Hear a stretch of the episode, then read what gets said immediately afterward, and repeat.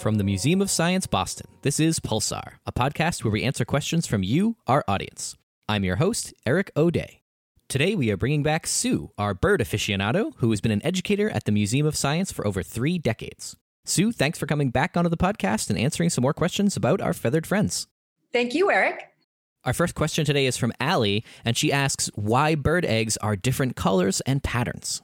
That is a really awesome question little bit about the biology of that. The egg is formed in the reproductive system of the female birds. And the very last thing that happens if the bird is going to lay an egg that has a color or pattern on it, there are little glands just at the exit where all of that pattern will be laid down on the egg. That's the last thing that goes on the egg before it's laid. And most scientists think that's about camouflaging the eggs in the nest to keep them from being preyed upon. Different birds have different patterns. It usually has something to do with the habitat they're in, the types of nests they have. Sandpipers, for example, lay their eggs right on the sand. They don't build a nest of any kind. And those eggs are speckled, so they look just like the sand they're laid on.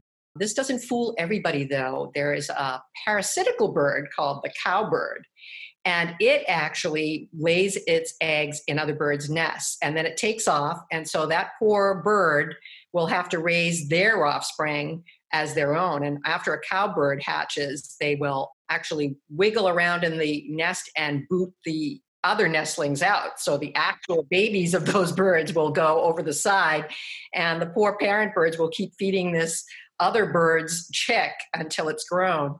But cowbirds actually will lay eggs in other birds' nests, and birds sometimes pick up on the fact that it's a cowbird egg if the color and pattern on the eggs don't match. However, cowbirds can actually change the color and pattern that are on their eggs for the nest they're going to dump their eggs in. All right, our next question comes from Mia, who asks why woodpeckers peck at trees. Ah, I love this question because woodpeckers are fascinating birds. So they are basically looking for insects. That's the main part of their diet.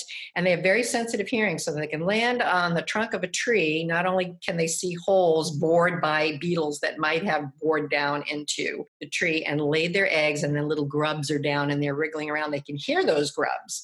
And they'll start using their beak to start to go after those things. So you'll see a woodpecker hammering away at a tree. They're trying to get down underneath the bark to get at those grubs. Now, a really cool thing about woodpeckers is everything about their body is adapted for hunting insects this way. And scientists have discovered that every time a woodpecker pecks, they do it with so much force that they're actually creating about 1,500 what we call G's of force on their heads. And to give you perspective, a G is just force of gravity humans are usually unconscious after about 5 Gs. And woodpeckers, they can do this without knocking themselves out or giving themselves concussion. And everything about their body is adapted for them to hunt insects in that manner. So, astronauts coming back from space and those extreme conditions that we think of in the capsule are pulling four or five Gs, and woodpeckers are at 1500 just to get a snack.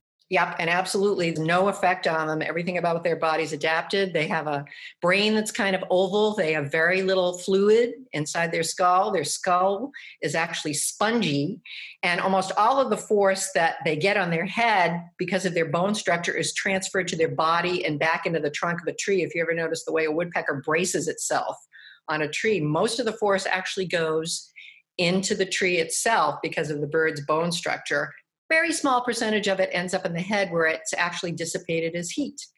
We've got a couple more questions about bird observations, birding. So, Juliet and Henry would like to know what to do to attract hummingbirds. We should all be thinking a lot more about ways that we can attract birds to our yard. You may have heard that bird populations are dropping in the United States for a number of different reasons. And so, when we can create the habitat for them, that's great because we may be able to save a lot of species on a backyard by backyard basis.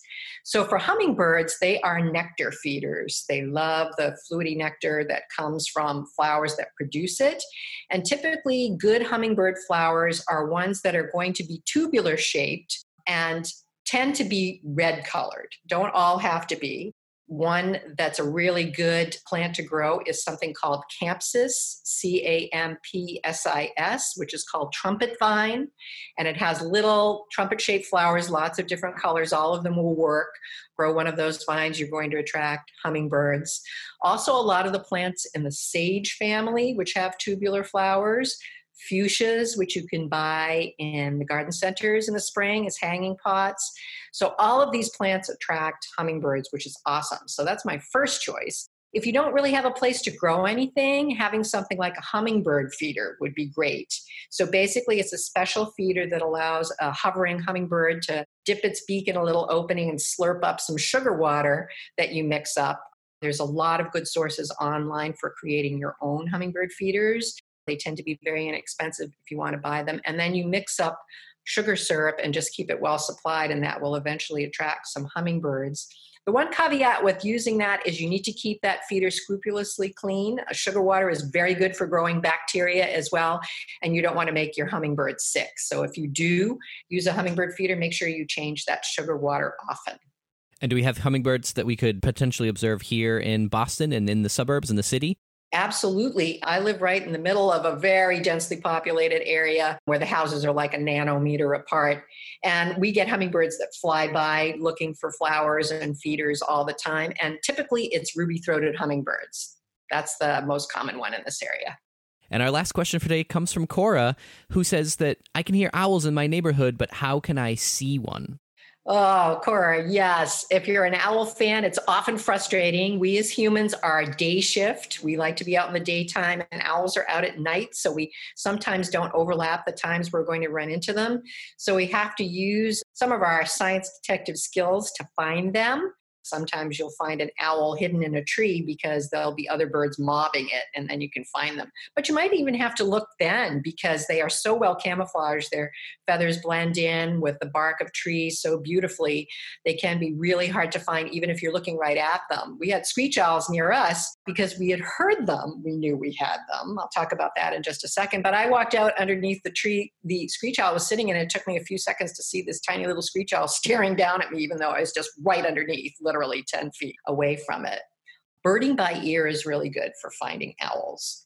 You'll hear them, though, very late at night. So if you're up past your bedtime, you could actually hear them calling, usually just after sunset or just before sunrise and they are usually announcing that they're out for a night of hunting announcing it to every other owl that might be in that area that you're in their turf their hunting turf. However particularly in the nesting season for owls which is late winter believe it or not they're having babies pretty early you can call an owl in. So if you can get a nice sound of an owl call that you want to attract that you know is an owl that lives in your area and you think you might have actually heard them before, you could go outside, particularly on a bright full moon night, and start playing that sound, and you might lure a curious owl in who wants to see who's calling. Who is that other owl in my turf? So, calling an owl in is a great way to try and see owls more closely. All right, Sue, thank you so much for sharing your knowledge about birds with our listeners. You're welcome, Eric. I had a lot of fun. There's nothing I'd rather talk about. If you'd like to have one of your questions answered by a visiting expert or a Museum of Science educator, you can email them to sciencequestions at mos.org. If you enjoyed this episode of Pulsar, don't forget to subscribe on the Apple Podcast app or on Spotify, as well as leaving a rating or review for us. Please visit mos.org slash science matters to support MOS at home.